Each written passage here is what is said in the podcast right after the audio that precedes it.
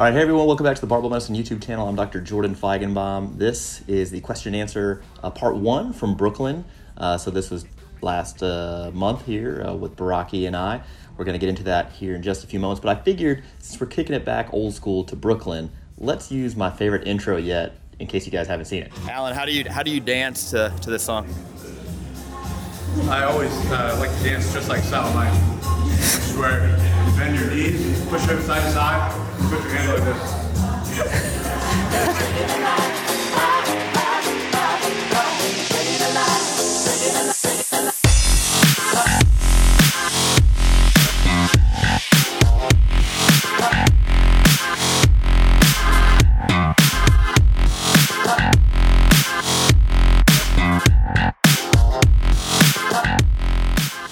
A different amount of sodium intake that is recommended for people with high blood pressure?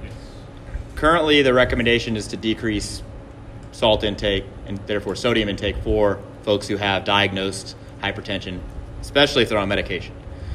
That being said, uh, it would be irresponsible of me to suggest that folks with hypertension take in more sodium, despite what Stan Efferding will tell you. The idea is that we have good data that if you reduce your sodium intake and you have high blood pressure, that your blood pressure goes down a little bit. Just like we have good evidence that if you increase foods that have potassium in them, fruits and vegetables in particular, and you have high blood pressure, that your blood pressure improves. I don't think people need to take potassium supplements, right? Uh, and I don't think that people who don't have high blood pressure necessarily need to worry about the sodium intake.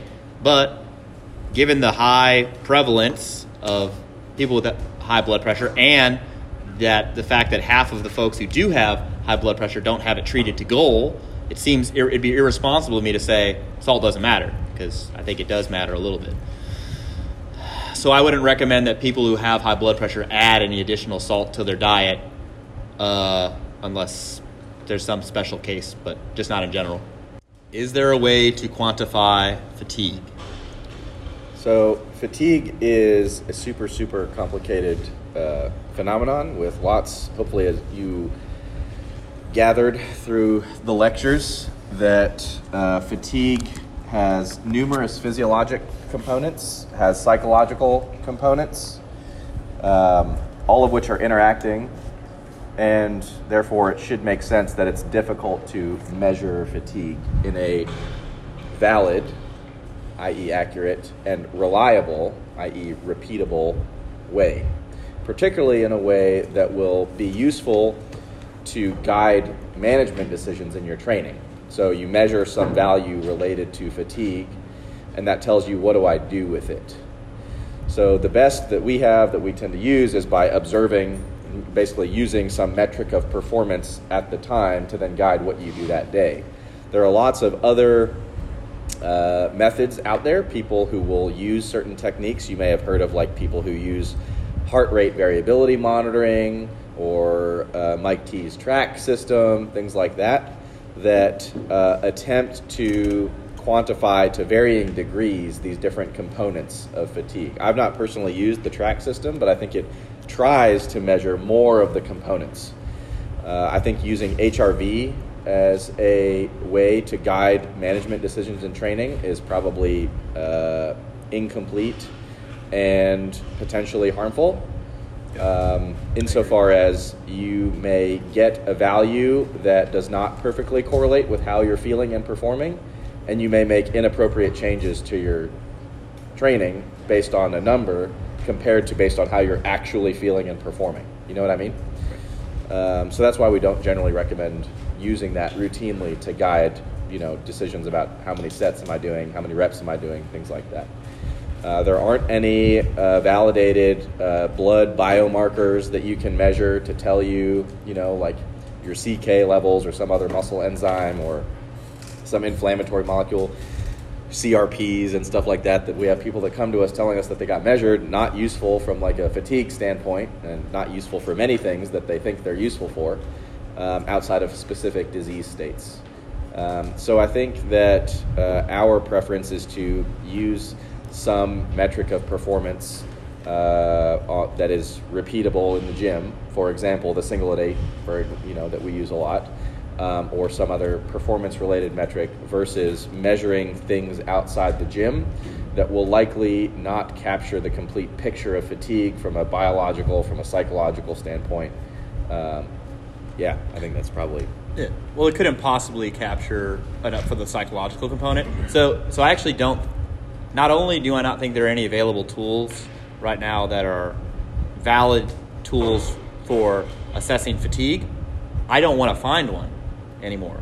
Be, because there's no way to encapsulate that psychological sort of uh, component without number like like many threads of bias in it right? So the latest thing that's taken the fitness industry by storm is the whoop watch it will tell you how much you slept how stressed you are and therefore what you should do with training except for there's not this huge data set where they're pulling these recommendations from it's just a meaningless number that you get it's your whoop score and then if it's high or low you should theoretically adjust training by how, how should you adjust it no one knows uh, and and just think about it. You woke up and your whoop score is 50. You know, that's low. All right. And you say, ah, I guess I don't feel very well today.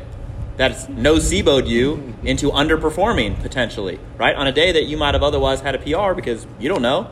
So in that in that regard, I'd like to be naive. The idea would be that knowing the fatigue number would somehow alter your management to improve an outcome. And I don't think there's any there's anything like that that will be able to be developed because there's the, the human error in not only responding to questions but then also assessing those questions so the answers to those questions so i not only yeah so there's nothing right now that uh, will do that and i don't want to know just like i don't want to know if my rotator cuff is torn because because you can use your arm. because yeah i can still press So bench it and do muscle ups and whatever. And, and if that changes, then maybe I'd want to know if I had some other symptoms. But you don't want to just go looking for a problem to and create it without a solution that makes sense. So other people want to help you find a problem, Yeah, if they- particularly when they can they can make some money off it. it, right? Yeah, I want to create a problem that didn't exist before, make some money off of it, and then offer a solution that we just made up. Yeah. And hopefully, you're not smart enough to realize that we just made it up. Like low T clinics. Low T. Do you have low T? Do you, have you ever been tired? have you ever felt like you're not as young as you once were? Have you ever failed a set of five on a terrible program? well, you could probably benefit from low testosterone. Let's check. Let's check your testosterone levels the wrong time of day. Inappropriately prescribe you something you don't need, and uh, hopefully we don't have to see you very often because that doesn't work with our business model. We just want to get That happens a lot. Yeah. Yeah. So, all right. Question is Is there a benefit in increasing strength in the context of pain management? So I think this I touched on this during the talk because I think there's a common misconception or people get told a lot by various therapists that this hurts because this muscle is weak or you hurt because you are weak. Um, that is generally wrong to be telling people uh, as a mechanism to explain their pain. And similarly, um, I would say that the absolute pre and post strength levels. Before your strength training intervention and after your strength training intervention are not going to be predictive or correlate with the pain improvement they experience. Therefore, the absolute strength acquired over the course of that training, it itself is not the mechanism of benefit. So, I would certainly agree that hey, people with these issues often can benefit from including strength training, not in isolation, but in combination with the pain education stuff that I did with everybody, potentially some other treatments if needed, like if they have uncontrolled depression, you're not going to be able to get them to train in the first place. So you have to deal with that too, right? So it's complicated. So training is one part of the puzzle in treating this stuff.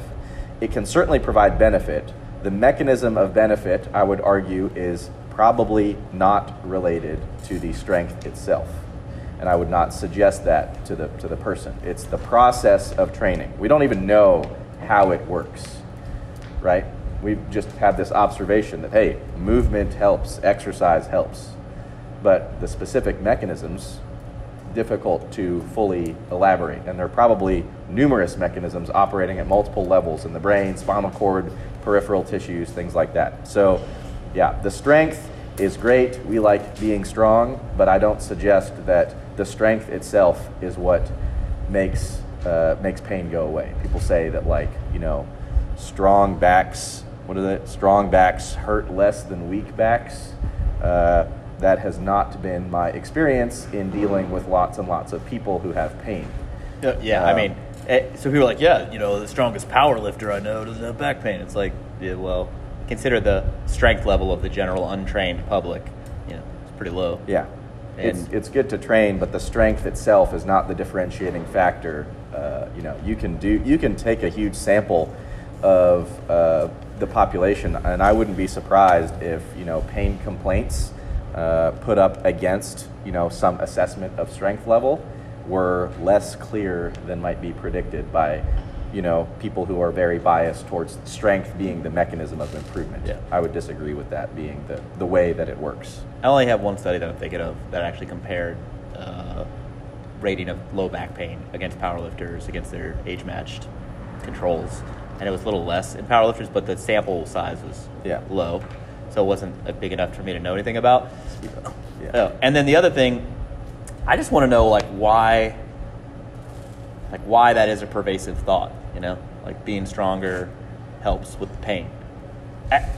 But I do think the movement is the unique component. You know, over, overcoming fear, and then you know self-efficacy, and sort of you know, uh, not necessarily like I said, not being afraid. I think it's probably like I think yeah, I think I think a lot of those are some of the ways that it helps. I think the the idea that that's how it works is probably so pervasive because you have pain, you start exercising, particularly using your preferred modality, strength training, you get stronger, your pain improves. What's the apparent logical way that this worked? The strength was the difference. Yeah, all we did was get you stronger. No. You did so much more than that so many more effects on the brain than just getting their low back muscles stronger, right? Because again, if it was the strength, then we would then pain would be an even bigger problem than it already is because of how few people, you know, already train.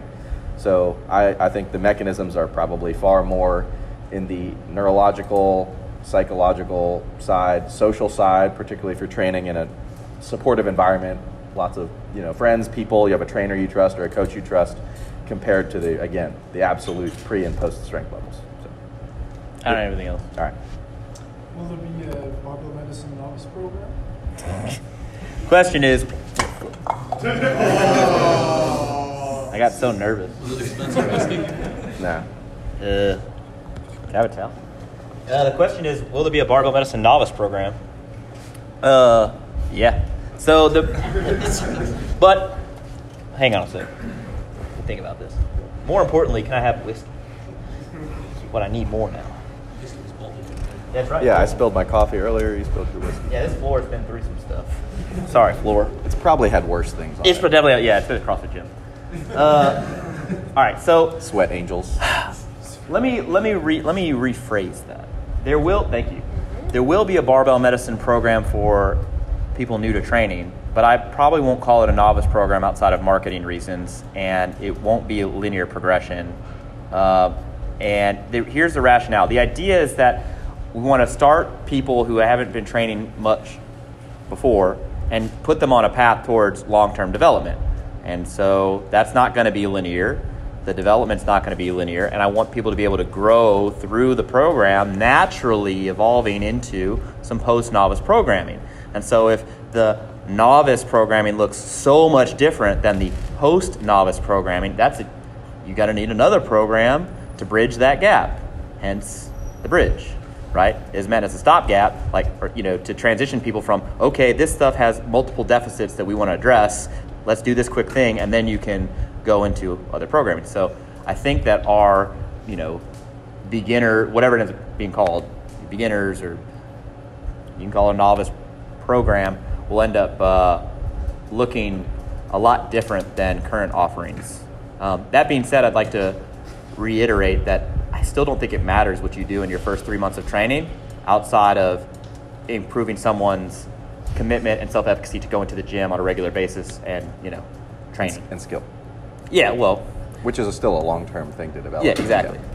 I, I, I would I would make the argument that I don't care how well their squat looks at three months unless that is the outcome that we're seeking. You know what I'm saying? If that's when you're making the determination as to whether a program is successful or not. Correct. Be, right. be, because well, because if they're never going to go to a powerlifting meet, I may never care what their squat is. If well, if oh, there's oh, the weight. Yeah. I thought you meant the technique. oh no, I mean Yeah. you know, it's arbitrary. We're just on this floating rock, moving arbitrary weights and arbitrary movement patterns through space. So It's true. you know. All right. The question is, do we like the STAR protocol, or do we have a specific rehab uh, protocol for muscle belly tears? Uh, my answer on this is it depends on the de- like the grade and how big the tear is and how much dysfunction you have. Uh, I wouldn't recommend any protocol other than just train well, be, because if you have a muscle belly tear that you're able to train like fairly normally, even if you take a little bit of weight off the bar, I would just do that. Because there's nothing special about the sets of 20, five sets of 20. There's nothing special about ignoring all other training development processes that were currently that were going on before the tear.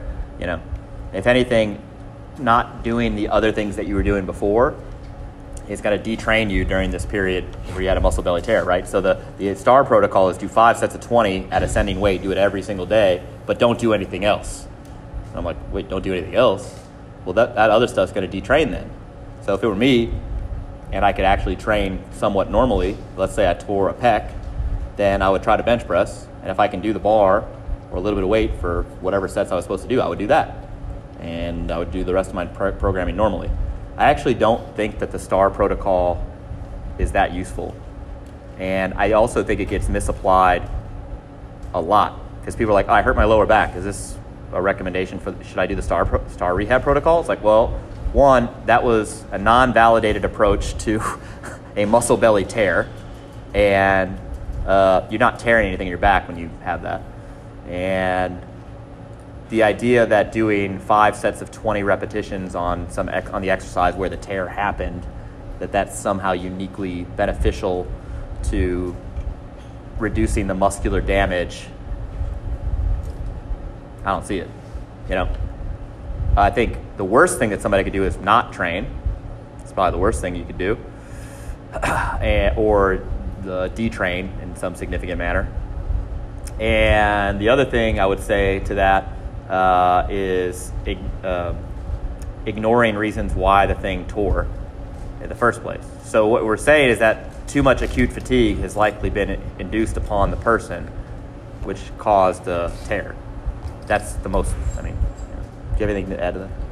Yeah, I think it's if, if you have a muscle muscle tear that does not have significant dysfunction afterwards. In other words, not a complete tear where you can't move the leg or the arm normally afterwards. I think it's a fine thing to do. I don't think it's a magic thing to do. That's kind of I think probably the point that we're getting at is if you were to go in the gym every day afterwards and do some other set and rep scheme with progressive loading and you were to compare the outcomes of these things in some sort of a research study, you're probably not going to see any significant difference in outcomes. So the, the point is that you're getting back to the, the you're, you're, you're adjusting. It's basically load management, which is the name of the game in managing injuries. That's like what I was describing when I talked about how to deal with injuries earlier. That was load management, not just load in terms of intensity, training load, right? And so, you know, is there something magic about five sets of five sets of twenty compared to way we always you know, did it. Three sets of ten, or you know, five sets of ten, or six sets of fifteen, or I could make up any combination. No, I think it's probably just the training, the movement, um, and I, don't, I wouldn't make claims about you know necessarily about like blood flow and stuff like that. I would just say that training tends to help things get better.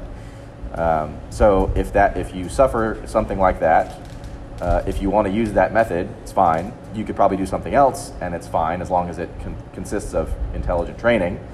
And uh, definitely look back over your training log to figure out is there some thing that I can point to that might explain why this happened that I cannot do this again. Make sense? Yeah. All right. the question is about calorie deficit. Like how much is too much? What's the wiggle room? I actually start lower than that. Mo- so here's the reason. I think most people, when I when they report their calorie intake to me, are underestimating what they're actually taking in. So my Hassan, Hassan's in the back of the room this time intelligently. He's moved from the front. But in the example, if he told me that he was eating 2,500 calories a day, I actually expect that to be higher.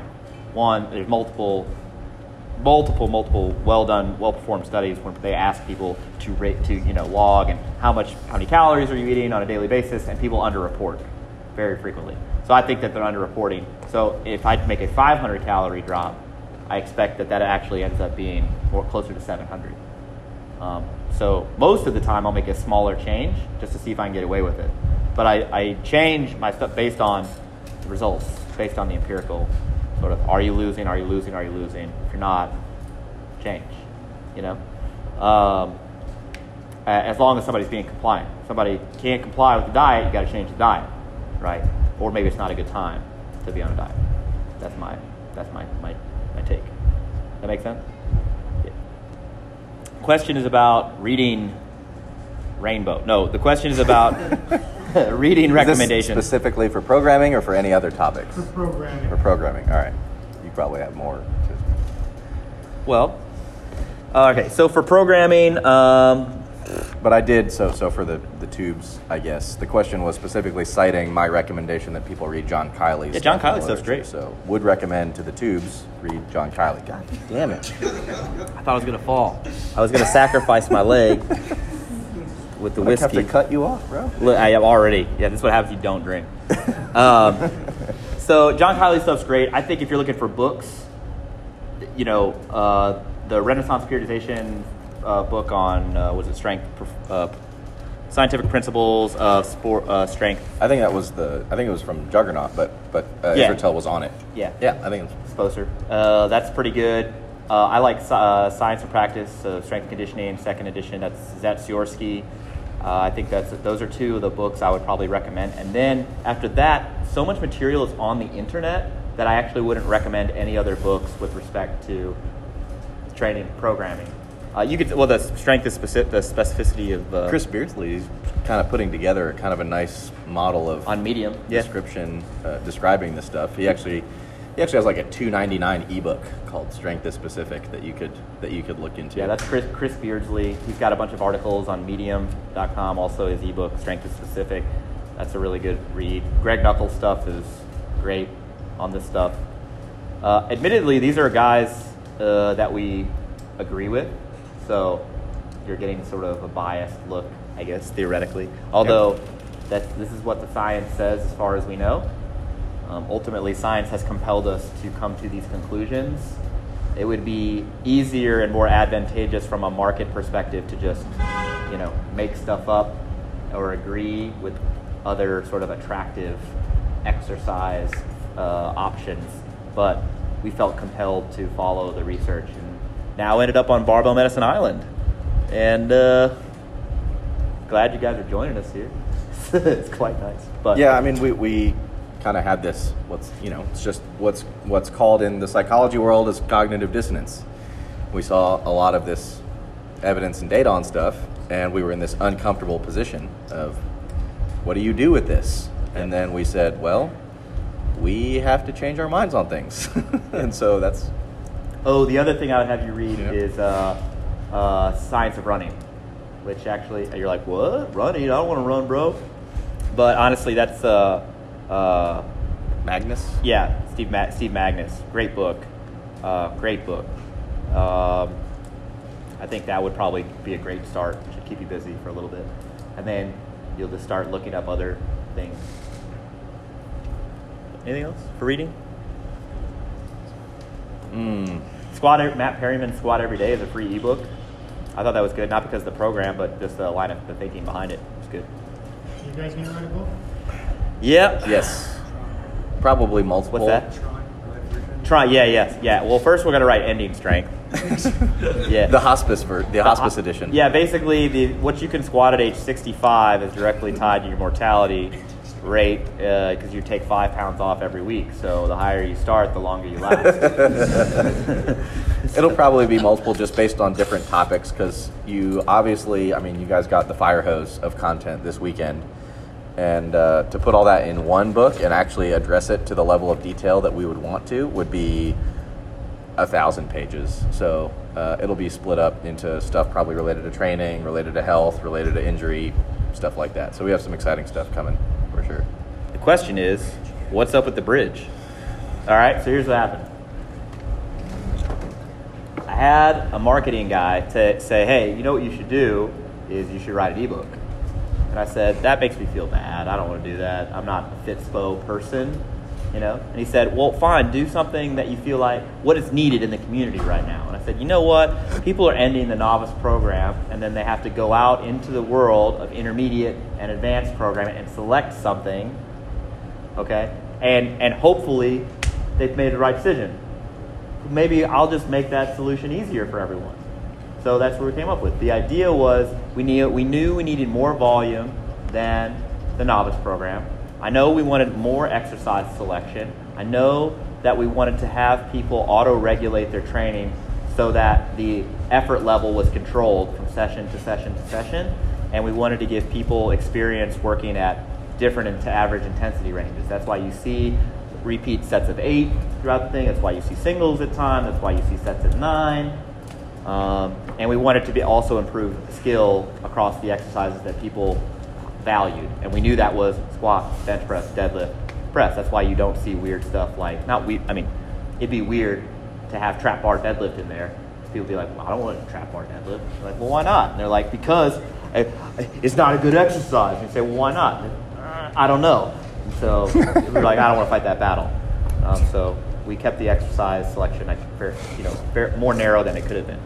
Um, so we view the bridge as a bridge from starting strength novice LP to what we would consider post novice programming, where you would have an emphasis placed on conditioning where, where needed, movement variation when appropriate, um, auto regulating your own training, and has an increase in volume because we know that the lean body mass improvement is very, very important.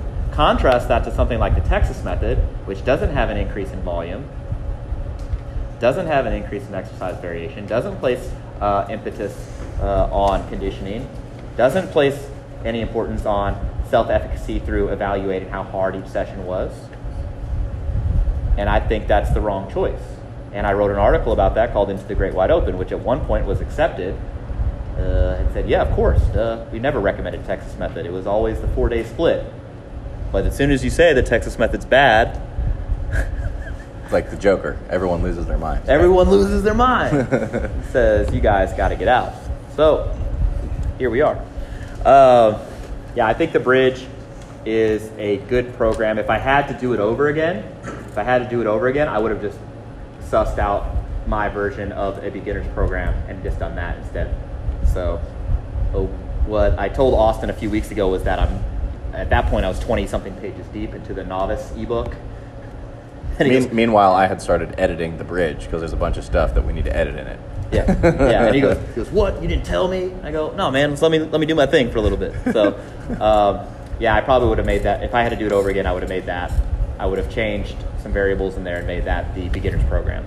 Uh, but I still think if somebody's on the novice progression right now and they stall, they, they I mean, by evidence of their uh, weights aren't going up on their work sets, you should just go to the bridge. I don't think that a reset is appropriate unless you're a over performer on the novice linear progression and you have a great success rate with that. In which case, sure, you can reset and, and try it again. But otherwise, if you've stalled, move on. Go to the bridge. It's a better program. Better. Yeah, I think we can. I think I can reiterate this for everyone else that'll be watching this because basically Jordan asked, "Who would I do a reset for?" And I think we talked about the spectrum of training sensitivity, athletic spectrum, the people at the far right end who respond profoundly well to training, who end their LP, you know, upper 300s, 400s, and beyond. Sure, reasonable to do a reset in them. They've demonstrated they respond very well. People with a subnormal response, i.e., training resistant, i.e., they finish their LP squatting, you know, under say 250, I suppose. I don't know. I just made that number up, but anything both subnormal, uh, I have a harder time justifying doing a reset versus just moving on because it's they've already proved that they don't respond that well to it. So why keep exposing them to the same thing they're not responding that well to? Got to keep it simple. But you don't not. have to do that. No, you don't have to do that. And in fact, the argument for simplicity is wrong because if it was simple, you would expect a higher rate of compliance than 2%. But you don't have one. And you know. the other thing is, look, hey, if you if someone finishes LP with a squat of 405, three sets of 5, that's their last successful LP session, what do you expect them to squat in 4 years? I would ideally ho- expect them to squat quite a bit more eh, if they were training 600 at least. years later. Yes, And if you're not, we got problems, we have problems with management of training post LP. Or you've made significant changes to the actual linear progression, such that not only is it no longer the novice linear progression, but where you ended LP, that number is now irrelevant. So what I'm getting at, if the average end of novice linear progression is 280 pounds, and you're way above that, and yet you underperform the rest of your life, then something's wrong with that situation. Oh, sorry. The question is, when do you know when the end of novice LP? Where, No, when do you know they have Oh. working when you want it up? oh, I see. in, When, po- in post novice training, when do you know that a program has stopped working? That's the question. so it's going to depend on your goal. If your goal is just getting stronger, then I think using an estimated 1RM or some other strength metric that you're tracking at every session is good. So you could use, you know, a, five, a set of five reps, set of hard effort, a hard set of five for a given week, hard set of three, or estimate a 1RM. You could use any of those things. And if you see the trend is going up over time, you are reasonably sure that, hey, things uh, look like they're working. My stress is producing enough fatigue such that my fitness adaptations are increasing, that I think my performance adaptations later on are likely uh, to occur as well. That's you're hedging your bets, right? If you don't see any of those improvements in a post novice person after two weeks, and that continues to three weeks, certainly by four weeks, you know, like, this is probably not working unless something else is going on and you already knew that. You're like, you know what? I started a new job. My girl left me. I'm, you know, doing all this other stuff. I can't, there's too much noise to interpret this data. But without any other acute change, then, you know, you're left to say, well, nothing else has changed in four weeks. Any metric that I could, you know, possibly conceive is accurate, isn't improving. I got to change. And uh, I think our first, you know, you have to do, a, we do what are called block reviews. You just sort of, at the end of a training sort of block, you say, all right, what do you think? How do you think this worked? How did your numbers change? What was the best part? What was the worst part? Let's get some feedback. And you try to make your best judgment uh, uh, off of that. So I think that for most folks, even in the advanced realm, you know, four weeks is probably the most I would go before I'd be able to say uh, this isn't this isn't working. No, nothing else. Okay. All right. So the question is, uh, GOMAD, what's up with that? The uh, so the idea behind GOMAD, gallon of milk a day, is that there is some intrinsic uh, or unique benefit to drinking all of that milk. And I don't think that's true. I think that if you were asking for a transportable, cheap, widely available resource of calories uh, in the United States, then milk certainly fits that bill. It's got a great protein uh, and amino acid profile, it's got carbs, it's got fat. You'd be hard pressed to find a replacement that's all in one, again, easily uh, uh, portable, uh, easily available, cheap resource. However, there's nothing special about it. Really? It well, it is calories, but it also, you know, it's it's a good source of protein. But you could get the same if you wanted to eat chicken and you know some potatoes, and some peanut butter for your protein, carbs, and fat. If you're asking me if the same amount of calories from milk is better than chicken, potatoes, and you know peanut butter, I, I, I can't say that. I think that if you're going to undereat and you need to gain weight, and the only way that you're likely to meet your calorie goal is to do to drink a lot of milk, then drink a bunch of milk. the other thing I'll say, you know, because going around on the internet, is that milk is bad. It's just filtered cow's blood. That's what. So see, this, this doctor busts all the myths about milk. Tune in tonight at 9. But it's 8 o'clock. What do I do? All right, so I don't. I, there's nothing wrong with drinking milk either if you like it. All right. In fact, if you look at some evidence the, out there that the people who drink the most or consume the most amount of dairy products tend to have the highest amount of lean body mass uh, and lowest amounts of body fat in the United States. So that's reasonable. But I don't think you need to drink a gallon of milk a day. You certainly, you know. Um, if you wanted to have whey protein, that's fine. But I don't think you need milk. Do you like milk? Not really. Well, look, man, I don't drink milk. And I'm not saying do what I do, but there's nothing uniquely beneficial about milk that you can't get in another in another. There's no like micronutrients. Well, there's micro. Those you can get those elsewhere in a mixed diet anyway. Right. I mean, I look, I could make and I can argue on, on both sides of the deal. If I'm arguing from the side of pro, you should be drinking milk. I'm saying, look, man, you can't find something that's got protein, carbs, fat, sodium, you know, and vitamins, micronutrients all in one source that's portable, easily available, and cheap. And I say, well, that's true, thanks government subsidiaries. However, I would like I can get all those things from other food sources too, which is true. So I don't think that you need to drink milk in order to have to live a full and complete life in, under a barbell. Yeah. But if you wanted to drink milk, you could. Yeah. It's useful from an adherence standpoint. The rest isn't magic. I think that's probably how you could summarize it. Yep, I agree. Yeah. Question is about acute onset food intolerances, specifically chicken and eggs. Yeah. Um, I don't, I can't say that I have seen uh, cases of this where I was particularly convinced that all of a sudden someone became intolerant to that particular food. In other words, if somebody complains about now foods are running straight through me, they're making me not feel good, whatever, I'm going to start looking for other reasons Yeah. as to what could be going on, not blaming like all of a sudden you can't tolerate chicken. Mainly because I can't, in an otherwise mixed normal diet, I struggle to come up with a mechanism for that. Yeah. Yeah, it would be unusual to just all of a sudden out of nowhere develop an allergy to chicken and egg. Even though I mean egg is one of the those food sources that people do have allergies to. So let's say you did have an allergy to it. Well, I would expect other signs than besides just diarrhea. Um, and so if you were my patient after a thorough workup where I'm like, I don't know, maybe this is an allergy. Now I'm sending you to an you know uh, allergy rheumato- and rheumatology. Yeah. Or GI if it's, or if gastroenterologist if the issue is primarily diarrhea, because Yeah. there's a bunch of other things that can cause diarrhea that may need invasive diagnostic measures if you Yeah. follow what I mean. Yes. well, yeah. Well, which is other, which is interesting because you could potentially mask the diagnosis of something that needs to be treated or should be treated uh, immediately with certain lifestyle or dietary changes. Um, and so, if you were a uh, savant on the internet, you might say, "Well, look, this is common. People, egg allergies and chicken out that happens all the time. So just do this, this, and this, and then you don't have any symptoms, and so you delay workup and diagnosis and subsequent treatment for five, six years. That may be a problem.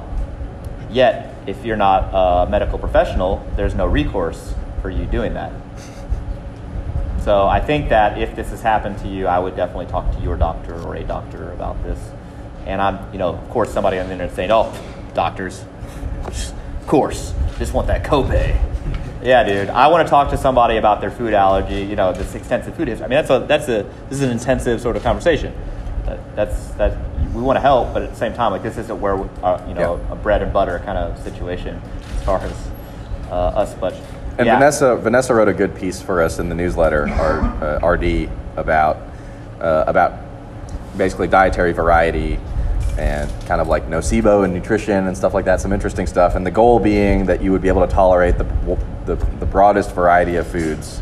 You'd be able to tolerate that and do well. And so, to the extent that you're not right now, particularly for not super allergenic foods like chicken, not something that's particularly allergenic Yeah. uh, then I would, yeah, I would probably get it looked at. yeah.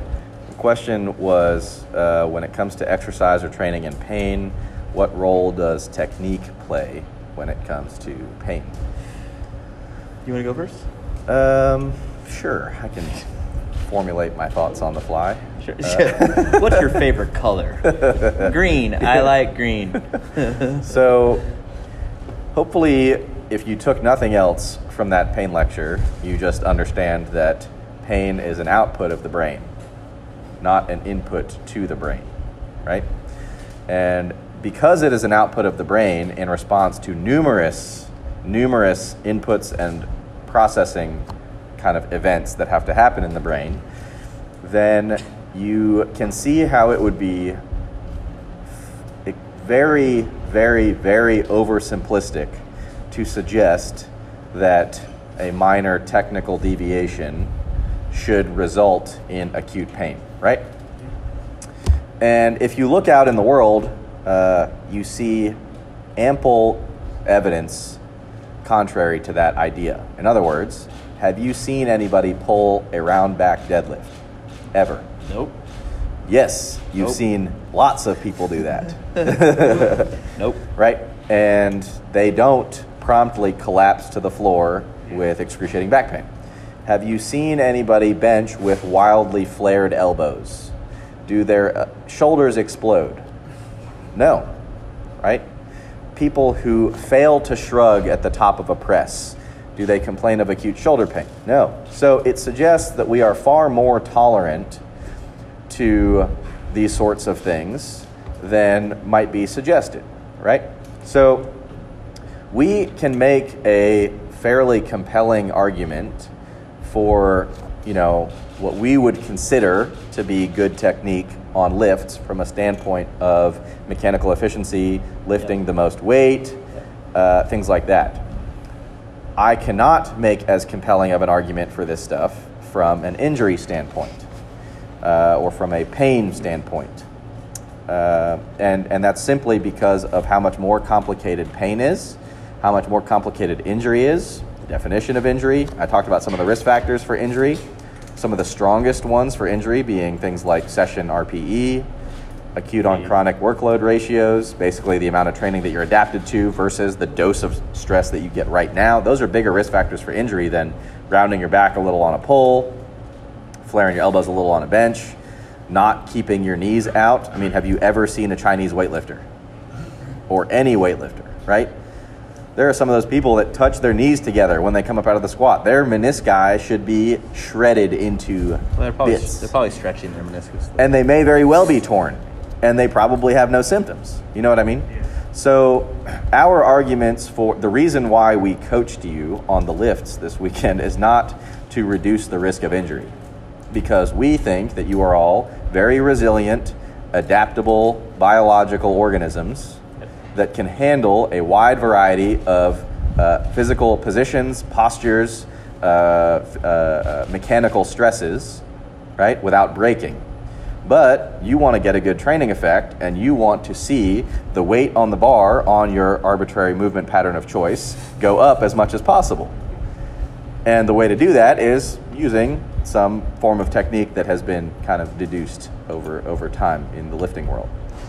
Does that make sense? Do you think that sufficiently answers your question? Yeah. Do you have anything to add? I, not really. No. You sure? Yeah, I mean it's just the same. It's just me. it's, just, it's just hearing myself talk. All right. We don't we don't need that. No. the question is, do you ever recommend gaining weight? Uh, sure. Yeah. I, well, but then that's con- that's couched within the context uh, without that recommendation is couched within certain contexts. If you're like Jordan, I want to be the strongest version of myself. How do I do it? Well, that likely involves gaining weight for many people. On other, you know, for other folks, I'm saying, you know what? Let's not ask that question. Let's ask a different question, like, how do I become the healthiest version of myself? Because we need to lose weight. You know. So, do we ever advise gaining weight? Sure. Uh, I don't have, you know, people ask. We do these Instagram live things all the time, and people are like, "Hey, I'm five foot eight and 175 pounds. Should I gain weight?" And I'm like, I don't know. What's your body fat? You know, what do you what do you want to do with your life? Uh, I think that most adults who are underweight, who start resistance training, could stand to gain weight for a period of time when they start training. Mainly because the lean body mass gains that you can obtain during the initial onset, uh, like your first exposure to resistance training, can be very, very robust if you allow that to be the case.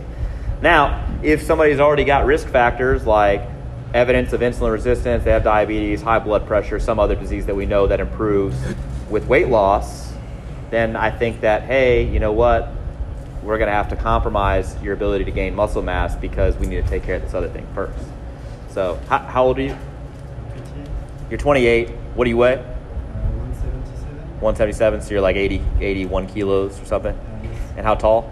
Uh, 5'9". Five nine. Yeah. So you could. You sh- if I were your coach, theoretically, I would have you gain weight, but not rapidly. It would just be a little bit at a time. One, because you're not untrained.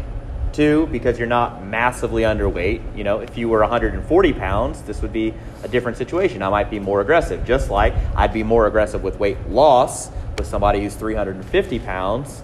You know, versus somebody who you know only needs to lose 20 pounds. So it's just different. Um, and if you were untrained, then maybe my recommendation would, would change a little bit as well. So you pulled, I, what did you deadlift today? 140 kilos for a set of five. That was really easy. Yeah, and you have a sweet beard. So, you know, these are th- signs that point you're on the that training sensitive side. Of Yeah, we get asked those kind of questions a lot about what should I weigh, and the answer first is always, what do you want to do? yeah, what do you want in And your life? you should only pursue, you know, the most weight gain possible if the answer to that question is I want to be the strongest possible version of myself at all costs, right? And I don't think that Which is why we don't weigh 275. right. Well, if I wanted to be 275 uh, eh, because I thought that I wanted to be the strongest, ver- you know, version of myself with no other concern, then I'd weigh more. Yeah. I'd make a, a lot of other life decisions that do not coincide with be, being a doctor. Uh, you know. Having to roll into the patient's room. Yeah, exactly. I'd be in a wheelchair because I'm like, look, dude, I don't want to waste any of my energy on these stupid steps. I'm just gonna roll around. Okay, this is. I'm trying to rest, keep my RPE low. But uh, so that's that really wasn't my goal when I started training. You know, I just wanted to get stronger, and um, I think that weight gain, as far as how much, how fast, and uh, if that should even be a goal in the first place, is a case by case basis. You know, so I can't make broad recommendations on that. Actually, and if I and if you said Jordan, I got a gun to your head, what is the broad recommendation? The broad recommendation is to lose weight. Why? Because the majority of the world is overweight. So The that- developed world. well, that. that's true. Yeah, the majority of the developed world is overweight, uh, especially America. And if they're and if it's America, then it certainly lose weight. Um, you know, and that's an unpopular probably statement, but if you're making me speak in in absolutes, then that's what it's going to be. So Yeah, population level harm reduction would probably be greater with population level weight loss compared to weight gain. So the question is that most of the people who probably come and approach us for health and training uh, assistance probably are already to a degree bought into what we're doing. So how would we approach people who are not already bought into this? sure. Well, do I get an elevator pitch or not? I mean, you know what I'm saying? Like, well, it depends on the context, right? If they see me on Instagram Live, that's way different than if I am stuck in an elevator with them, or if they're at a seminar, or if they're at, you know, some a presentation, or if they're watching us on YouTube. You know, one of the reasons. Well, yeah, hundred percent. Well, the, one of the reasons why we try to make our message so accessible, and we're not narrow casting on purpose, we're doing this widely on purpose because we want to catch as many people as possible and make our methodology and our message as accessible as possible. Look, we get it. Not everybody wants to be a super strong, like I want to go to a powerlifting meet and I want to lift as much weight as possible. I get it. You know, some people I just want to feel better about myself, look good, move move well, and weigh less. we're like, all right, cool. Well, hey, we've got some information for you too, right? Uh, and and we think that we can provide bridge a sort of gap between the medical community and the training community, right? In both ways, we can bring medical information to the training community because they're missing that, and we can bring training information to the medical community because they're certainly missing that. That's that's our main goal. Um, how do you get people who are uninterested in training and lifestyle change to make a training and lifestyle change? And the unfortunate answer to that is I don't think you can. And further, the secondary part to that is I don't think you should try. ma- mainly because your resources are better spent elsewhere on people who actually have some. They move past the sort of pre-contemplative stage. They're it's they're said, look, I'm ready to change. How do I do it? They need people like you. They need people like us. You know, they need like all the rest of you in here to help them along the way. That's where your efforts are best directed towards. It's just like being in an argument on the internet. You're arguing with somebody who has no chance, no inkling to ever change their mind. Why are we spending the time doing that? Yeah. Don't do it. But we're still guilty of trying, right? You're like, I have to try. You're like, maybe you don't. You know, so The question you're asking has to do with how do we affect behavior change, which is one of the biggest questions in medicine. It's the stuff that we get trained to figure, like to do the best we can with because hey, we're trying to get somebody to stop smoking, uh, to change their diets, to maybe get off heroin, lots of other things, right? So, you know, the first step in this process is figuring out where are they now right? So if I have somebody who's currently admitted to the hospital because they use heroin and they have endocarditis, they have an infection in their heart from it, right?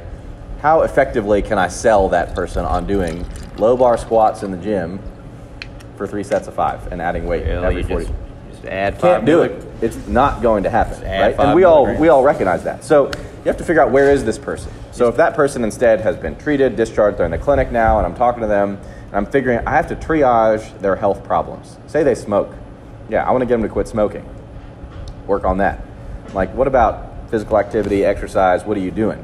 And they tell me something. Well, what I have to identify barriers. That's that's the key in behavior change is identifying to what extent, if at all, are they willing to change, and what is the barrier to getting them to the next step. If they don't care, what's the barrier to getting them to care? Once they care, what's the barrier to getting them to do something? Yeah. Once they're doing something, what's the barrier that's preventing them from sticking with it? Right? And then once they quit, what's the barrier to getting them to come back and do it again? Because everybody, this is the standard progression that we, we all get taught, right? So figure out where they are now, identify barriers, do the best you can in terms of breaking down those barriers, uh, but you have to be realistic with the stuff in terms of figuring out, you know, am I get, do I have any hope of convincing this person right now? And if not, then you need to work on a different priority, probably. And so, in terms of the implementation of it, that was part of what we talked about in our in our up to date articles. The first one had to do with a bunch of medical problems. The second one had to do with implementation of this stuff. How do you do it, right? And so, like he said, not everyone's going to want to come in here and do a powerlifting, you know, train for powerlifting, low bar squat and bench and deadlift. Right? Thank But- God. But, but can we get Thank God. can Would we get imagine? can we get equivalent health outcomes using other types of resistance training? Probably.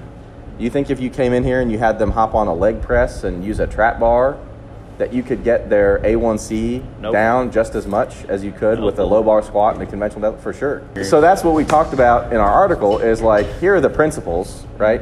And you need to assess what is the patient willing to do, right? So a free weight barbell based program is going to only attract a small segment of the population. What do you do for the rest? Given that the benefits of resistance training are so profound. So I literally wrote a dumbbell based training program for that article, for the second one. That sounds pretty good, actually. I wrote a machine based training program for that article. So that doctors who look it up, if they want to counsel their patient, the patient's like, yeah, I'm not using free weights because I'm going to get injured. Wow. And the doctor doesn't know how to talk about injury. So, yeah, why don't you try this other one? Right? Yeah. So, so you have to be flexible with this stuff. Get the buy-in where you can. Figure out where people are. Break down barriers. It's it's not easy, right? So, yeah.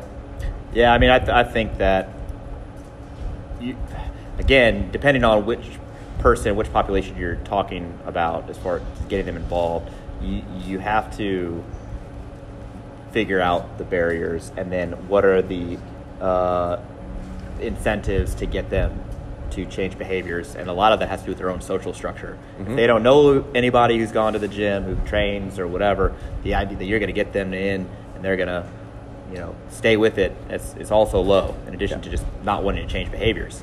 I mean, one of the biggest benefits I think that's come out of CrossFit, besides the equipment industry, besides all these other people training, is that they have really shown that the social aspect of fitness is addictive and can help people stay with training for a much longer period of time than we'd otherwise expect. And I would like if that was transferred over to like traditional bar, you know, resistance training, but uh, it's tough. I, I thought, you know, it's funny. Uh, before I went into medical school, people were like, I owned a gym, or you know, helped helped run a gym uh, that I had a, a partnership stake in, and I was educating all these other trainers, and I, life was good. You know, life was good. They said, "Why are you going to medical school?" And I was like, "I want to save the world. I want to save the world. They don't know. I want to save them." And then, what? A few years later, I started realizing that you know a lot of the world doesn't want to be saved. You know, that's the unfortunate truth. And so I think that we well, you have to dedicate your efforts towards people who want your help, who are willing to accept your help, and then you look for the right ways to help those other folks who you think that you're missing. Right. So we are intentionally casting a wide net. We are intentionally are are not as hard lined about you must do it this way. This is the only way that it can be done. This is, you know, our method because we want we don't want to exclude anybody. If I have a person who I'm coaching and they end up squatting high the entire time that they're with me, you know, but they otherwise wouldn't train, or if they didn't train with me, they wouldn't train at all, I'm okay with that. I sleep just fine at night knowing that I'm helping them engage in regular physical activity with resistance training, and I, I, get to interact with them on a regular basis to promote health. I'm okay with that. If I'm looking for perfection, right, you must squat below parallel, and it must be, you know, while I would like that, I'm, st- I'm then I'm going to miss so many other people, and that's just not our goal. We want to see reach as many people as possible, and and that's why uh, that's why we're doing what we're doing. So. Hello. I feel like I need a hug after that, you know. it's like tell the world we're bros, bro. The question is, how do you strength train somebody uh, who's an endurance athlete during season? Uh, my main thing is just maintenance strength. Uh, and so that being said, before prior to the season starts, you have you should try to get a good accounting for how much time do you have, what are your training resources, because that's that's really what you're working within. And then after you have that, which is a set amount, you're doing the same sort of block assessment, program assessment that you're doing with somebody who's not an endurance athlete. What are your whatever proxy you're using for strength? How is that changing? If the estimated one RM, for instance, is something we use, if that if that's change, staying the same week to week to week to week, I feel pretty good about that in season, in general.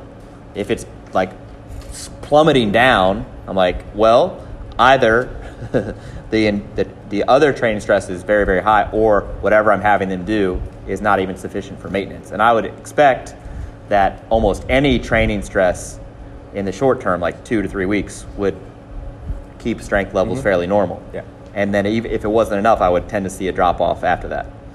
But uh, if over the course of 8, 12, 15 weeks I saw strength levels stay about the same, uh, then that'd be good. Yeah, uh, we get asked about strength maintenance actually fairly often, and I think it's worth discussing just to point out that I think that the amount of training that's required for strength maintenance is going to be dependent on someone's training sensitivity, just like we talked about this in all these other contexts. So, somebody, your example was somebody on the far right end of the spectrum, super training sensitive, respond really robustly to a given dose of stress, they probably don't need all that much to maintain their strength. And so, if they're in season and we don't care about pushing their numbers up as high as they can, then they might not need all that much to maintain. Right? Yeah.